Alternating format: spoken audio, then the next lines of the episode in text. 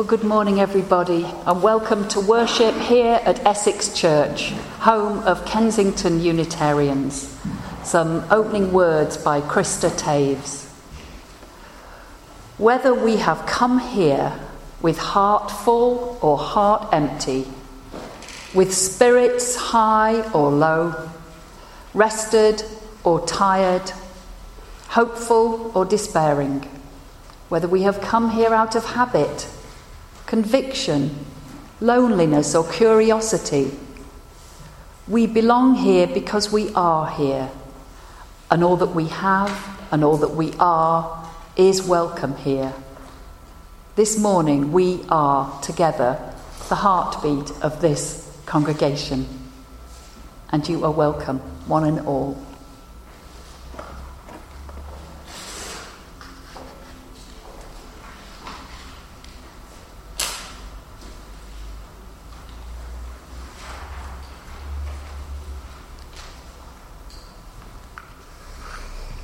This flame, this symbol of transformation since time began, may it fire our curiosity, may it strengthen our wills, sustain our courage as we seek what is good within and around us.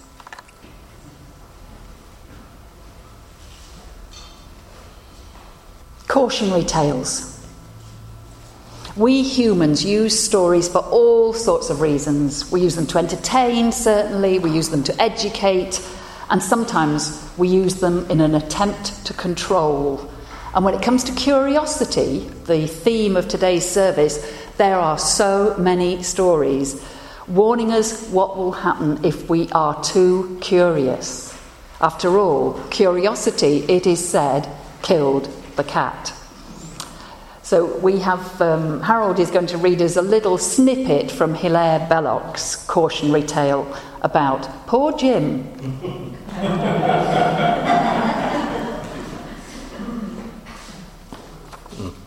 This is Jim, who ran away from his nurse and was eaten by a lion. You know, or at least you ought to know, for I have often told you so, that children never are allowed to leave their nurses in a crowd. Now, this was Jim's especial foible. He ran away when he was able, and on this inauspicious day, he slipped his hand and ran away. He hadn't gone a yard when, bang, with open jaws, a lion sprang and hungrily began to eat the boy beginning at his feet. Now, just imagine how it feels when first your toes and then your heels, and then by gradual degrees your shins and ankles, calves and knees are slowly eaten, bit by bit.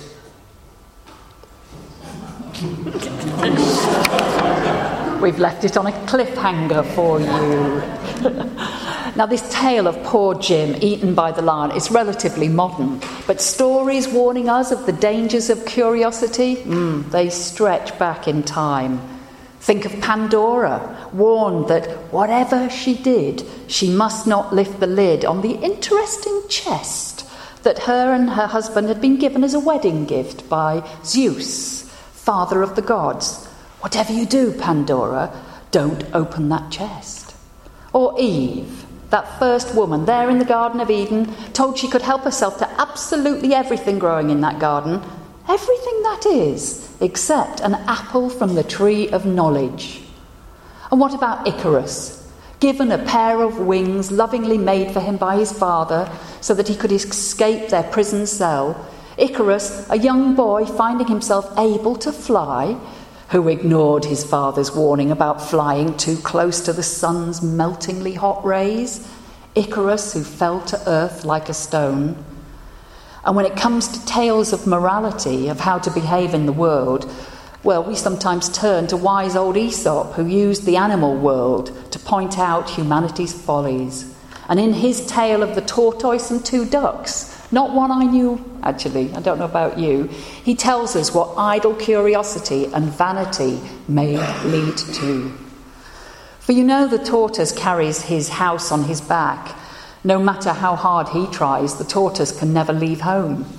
And they say that Jupiter punished him so because he was such a lazy stay at home that he wouldn't go to Jupiter's wedding, even when specially invited.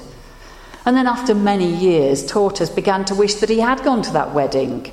And when he saw how freely the birds flew about, how the hare ran around, all the other animals running nimbly by, always eager to see everything that there was to be seen, well, Tortoise began to feel quite sad and discontented.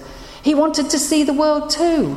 There he was with his house on his back and little short legs that could hardly drag him along. And so it was that one day he found a pair of ducks and he told them all his troubles. We can help you see the world, said those ducks. Now take hold of this stick with your teeth and we'll carry you up far high in the air where you can see the whole countryside. But keep quiet or you'll be sorry. The tortoise was very glad indeed. He seized that stick firmly in his mouth, and off they set, flying up, up, up. Tortoise could see the world. Till a crow flew by. Now the crow was so astonished at the strange sight, he cried, Surely this must be the king of the tortoises. He can fly. Why, certainly, began the tortoise. And as he opened his mouth, to say these foolish words, he lost his hold on the stick, and he down to earth he fell once more, where he was dashed to pieces on the rocks. And Aesop said, Foolish curiosity and vanity often lead to misfortune. Mm-mm.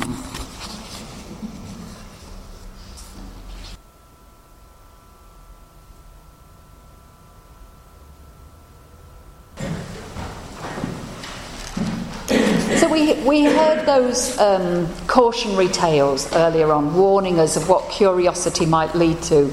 But if we turn to the um, world of poetry, now curiosity is viewed with an altogether more positive slant.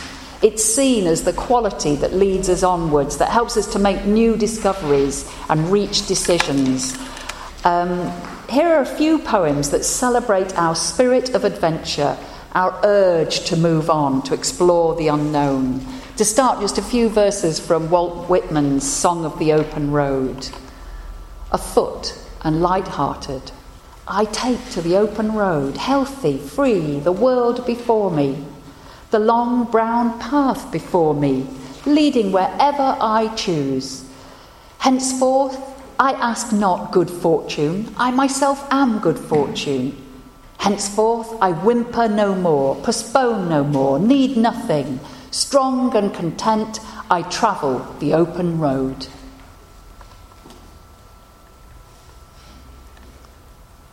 And then a, a, poem by Sheenagh Pugh, who I have Carol to thank for introducing me to as a poet.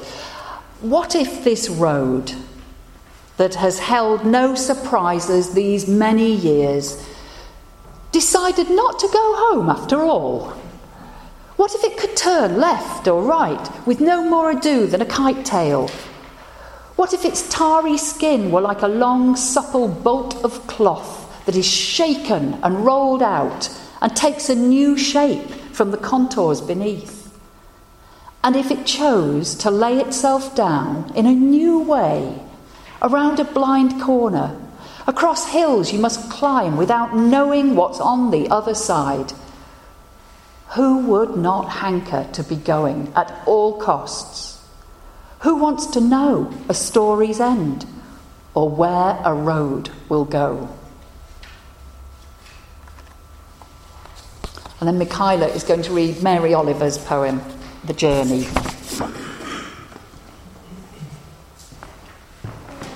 This is a poem by Mary Oliver, and I think it has a sort of slightly more ambiguous tone to it, and I think very realistic. One day, you finally know what you had to do, and began. Though the voices around you kept shouting their bad advice, though the whole house began to tremble and you felt the old tug at the ankles. Mend my life, each voice cried. But you didn't stop. You knew what you had to do. Though the wind pried with its stiff fingers at the very foundations, though their melancholy was terrible. It was already late enough, and a wild night, and the road full of fallen branches and stones. But little by little, as you left their voices behind, the stars began to burn through the sheets of clouds. And there was a new voice, which you slowly recognized as your own, that kept you company as you strode deeper and deeper into the world, determined to do the only thing that you could do. Determined to save the only life that you could save.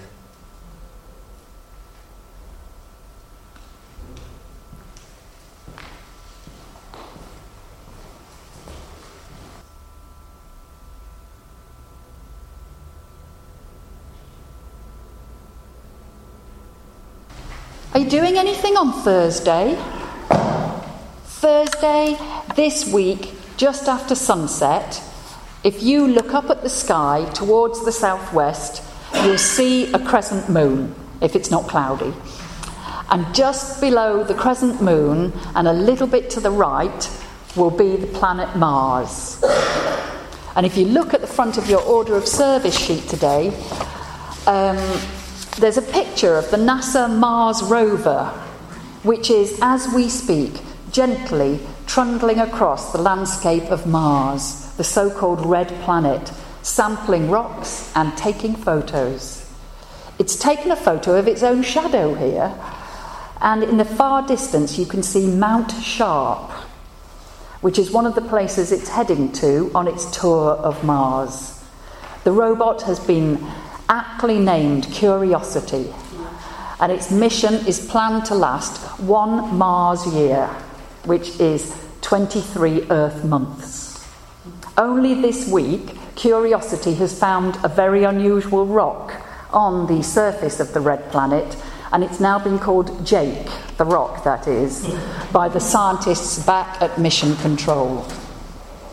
I mean, whilst we're looking at the order of service sheet, there's a lovely quote from Stephen Fry from his book, The Fry Chronicles, extolling the virtues of curiosity. I wish I could do his voice, but you know him.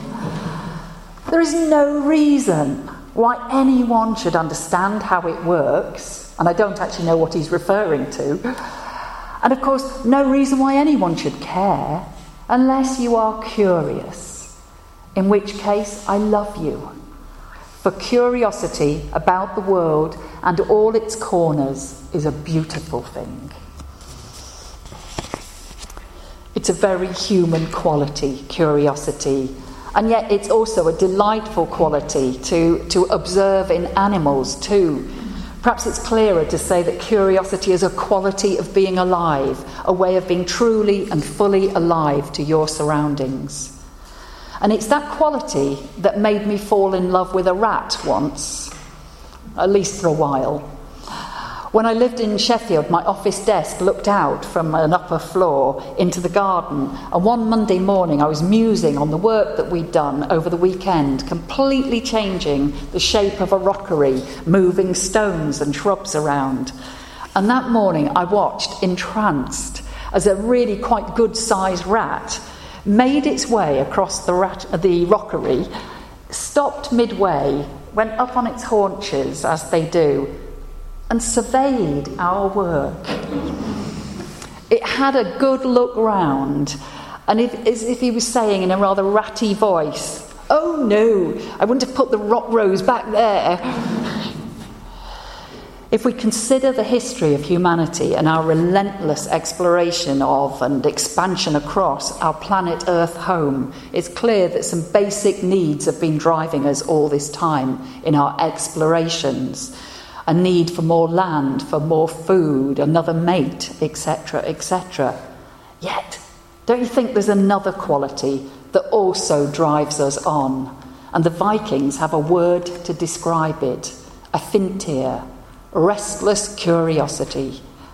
That is the spirit that compels humanity to go exploring, to take the road less travelled, to set out bravely towards an unknown horizon, even at a time when people believed that our earth was flat and you could therefore reach the end and indeed fall off over the edge into the abyss. Still, those ancient mariners set off to explore, they knew not where. And today, our scientists continue to explore as the Curiosity rover makes its way across the planet Mars, and the Hubble telescope brings us images of far distant galaxies from the beginning, it seems, of time. Meanwhile, we are exploring ever deeper depths of our oceans, ever more minute explorations of our own biology.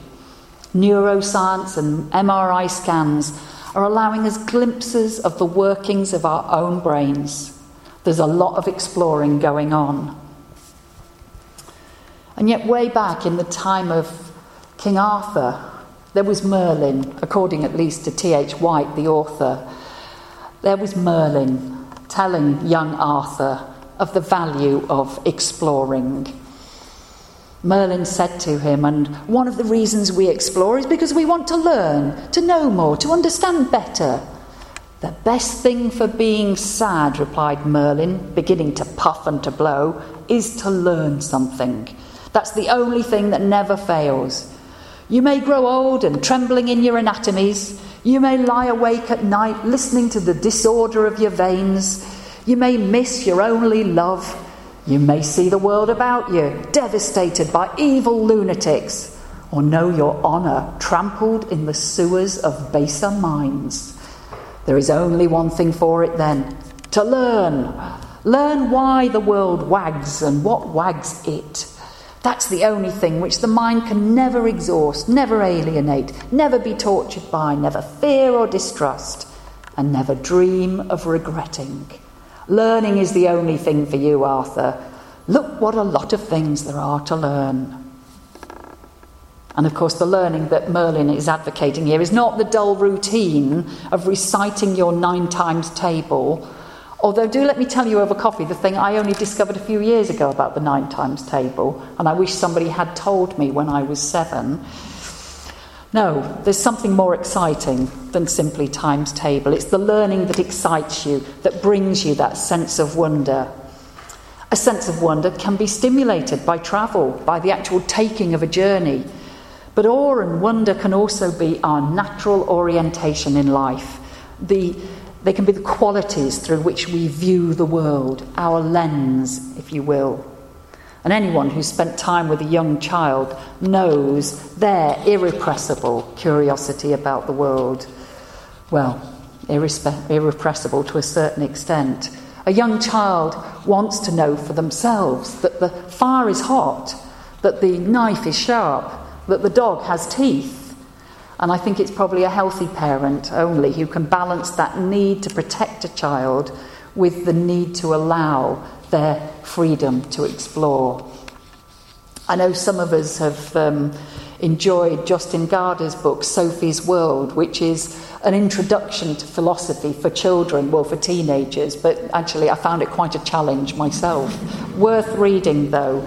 And, and Jostein Gaarder has his, his mystery character at one point say to young Sophie, So now you must choose, Sophie. Are you a child who has not yet become world weary, or are you a philosopher who will vow never to become so? For to children, the world and everything in it is new, something that gives rise to astonishment. It's not like that for adults. Most adults accept the world as a matter of course, and this is precisely where philosophers are a notable exception. A philosopher never gets used to the world. To him or her, the world continues to seem a bit unreasonable, bewildering, even enigmatic. Philosophers and small children thus have an important faculty in common. The only thing we require to be good philosophers is the faculty of wonder. Words from uh, Sophie's World. So, this is the philosopher's task to remain childlike in their sense of wonder about the world. It's a, it's a path of not knowing, of not being sure or certain, and of accepting that state of not knowing and being open to the paradoxical nature of our world. There is so much we do not know. Yep, we are clever enough to build a Mars rover and send it to the planet Mars.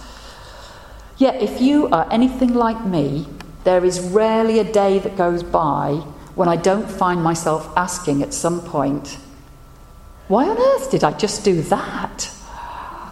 Or why did that person say that? Or why do we humans make such a mess of things as I hear yet another news story that leaves me shocked or confused?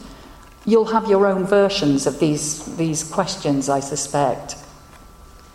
And it's this sort of curiosity that, for me, is an essential part of a spiritual life. And I don't think it is a restless curiosity, as the Vikings had it. It's more of a compassionate sort of curiosity, a compassionate curiosity that is willing to turn inwards and ask searching questions of myself. And then it's prepared to turn to another and engage in gentle inquiry that asks someone to say more about what is going on for them. It's the kind of curiosity that notices things the stars in the sky, the falling leaves, the behaviour of an animal, be that a much loved pet or a, a, bird that suddenly settles on the fence next to us. And we tend to live our lives, don't we? I think most of us, as though things will proceed much as they always have done. And yet, part of us knows that truth, don't we? That in reality, we do not have a clue what is going to happen next. We know that the path of life can turn in an instant. Robert Fulghum writes that surprise is the core of existence. It's true, you never really know what's coming next. Perhaps those writers of all those cautionary tales that we heard earlier on that warned of the dangers of curiosity, perhaps they were in some way trying to protect humanity from this oft times painful reality of an uncertain world. Yet no amount of warning can fully dampen our exploring spirits, the spirit in us that wants to know more about ourselves and about one another and about not just our world, but the universe itself. So let's be brave and compassionate explorers, filled with that sense of curiosity and never too afraid to ask, why? Amen.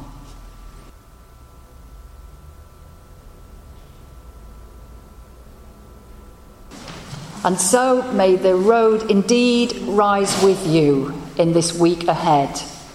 And may it take you on a journey of compassionate curiosity about all that is and all that might be, all that is within you and within those around you and throughout our world, that we might never forget the infinite possibilities of life and love. Amen. Go well and blessed be.